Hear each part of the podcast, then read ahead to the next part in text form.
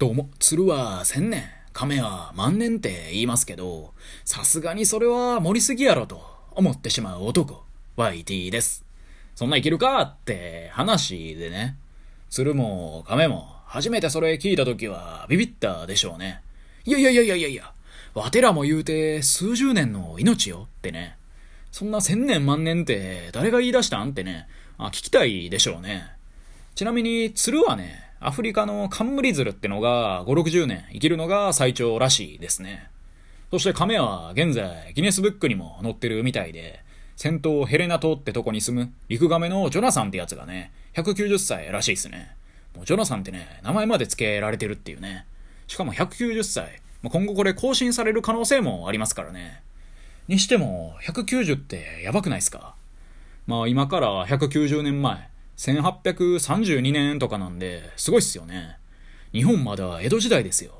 なんならペリーもね、まだ来てなくて、絶賛鎖国中の時代で、まあ、うちに向けてね、いろいろなんかやってる中で、外へ向けては何にもやってない時代。まあ、オランダとかはね、出島とかで確か交流とかあったと思うんですけど、まあ、にしてもね、ペリーなんて誰やねんっていうね、そんな時代ですよ。そう考えると半端やないっすよね。ジョナサンはそっからいるんですよ。でもね、千年、万年は盛りすぎだぞ。はい。今日はですね、なんでビビらないといけないんだよっていう、そういうタイトルでお話ししていこうかなと思います。突然なんですけど、あなたは何かしらの恐怖症はありますか？私はあります。私は集合体とか先端がごっつ怖いですね。集合体。例えば、何でしょう。寒い時に鳥肌って立つじゃないですか。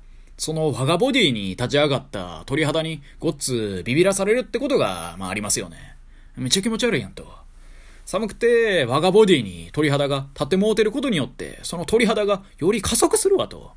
より一層の鳥肌を我がボディへお届けする羽目になるっていうね、そういうことありますよね。でもね、なんかその我がボディに立ち上がった鳥肌、ごっつ気持ち悪いなと思いながらも、またね、ガン見してまうっていう、そういう側面もあるんですけどね。他にも集合体で考えてみると、タピオカとかね、何年か周期で猛烈に流行るタピオカティー。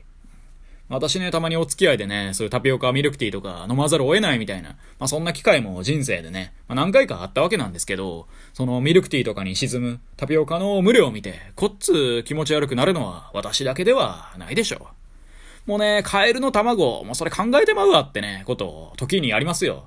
まあこう聞こえてね、私想像力が豊かみたいな、そういう側面もあるんでね。なので、まあ、カエルの卵やんって思ってまうんで、もうすぐにね、タピオカ吸い込んでまえってなりますよね。一刻も早くこのカエルの卵から解放されたいんやって、そうなりますよね。でもね、なんか、気持ち悪いなって思いながらも、またね、ガン見してまうっていう、そういう側面もあるんですけどね。まあ、どないやねんって感じで。他にも、集合体以外で言うと、先端恐怖症。ボールペンとか、包丁とか、針とか、そういう類。まあ、そういう尖ってる奴らですよ。奴らと一瞬関わるのは全然大丈夫なんですけど、ずっとね、目に入る位置にあるの、なんか恐怖でしかないんですよね。まあ、料理とかもね、私結構するんで、包丁とかバチバチに使うんですけど、例えば洗った後とかね、なんか目に入る位置にあんま置いときたくないというか、すぐ下のなんでしょう、収納のところにしまいたいんですよね。で、机の上で作業してる時とかも、ボールペンで何か書いたりとか、当然あるんですけど、あんま出しっぱなしにはしたくなくて、すぐ筆箱的な、まあそういうケースの中にしまうわけですよね。ほいでまた必要になったら取り出してみたいな、その繰り返しで、うん、そんな感じでね、ボールペンにすらビビってもうてるというか、なんか目に入る位置にあんまずっといてほしくないっていう、まあできれば帰ってほしいなっていう、まあそういう感じの思いがありますよね。で、日常生活で考えてみると、いっちゃん怖いのは傘ですよね。なんか駅の階段とか、ショッピングモールのエレベーターとか、なんでもいいんですけど、そういう階段的なところ、まあ、その道でも、もう何でもいいですよ。そういうね、閉じた傘、まあ、雨止んでてね、とか、屋内で、とかで、その閉じた傘を振りながら歩いてたり、その傘の持ち方が斜めでね、後ろの人の顔の方に向けてもうてる人っているじゃないですか。あれちょっとね、怖いっすよね。怖いというかもう腹立ちますよね。いや、なんでって。なんでそんな傘の持ち方すんのって、そう思わずにはいられないですよ。まあ、持ち方が斜めってる人はまだギリ許せますよ。まあ、下に向けてよとは思いますけど、ただその閉じた傘をね、振りながら歩いてるやつ、なんでしょうね。歩こう、歩こう、私は元気っていうね、BGM がお前頭に流れてるんかって、そう思ってまいりますよね。なんかそんな勢いでね、振ってるじゃないですか。うん、いや、マジで危ないからってね、そう思って腹立つんですよね。いや、お前がメイちゃんならいいよ。でもお前メイちゃんじゃないよねと。四五中ぐらいのおじさんだよねと。まあ、おじさんでもね、お姉さんでも何でもいいんですけど、少なくともお前メイちゃんじゃないよねと。もうマジで勘弁してってね、そう思っちゃいますよね。とまあ、そんな感じで、まあ、集合体への恐怖と先端への恐怖について熱弁してきたわけなんですけど、ふと冷静になった時にいつも思うんですよね。なんでね、たかだか集合体と先端、こんな奴らにね、俺はビビらされてるんやって、そう思うんですよね。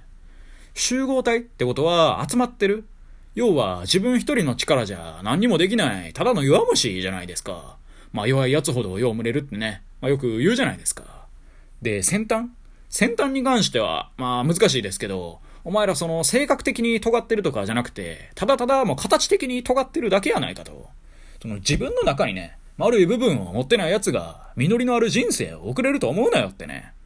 で、そんなことをね、考えてみると、私なんかで言うと、集合体と比べて一人で日々戦ってますし、ただただ尖ってるわけじゃなくて、ゆるゆるな部分も俺にはあるぞと。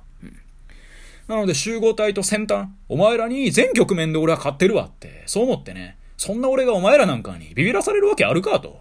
そういうね、強い思いで YouTube でね、カエルの卵を見てたらね、ゲロ吐きそうになったっていう、そんな話でした。いや、やっぱね、きついもんがあるよね、と。苦手ってね、なかなか克服できない。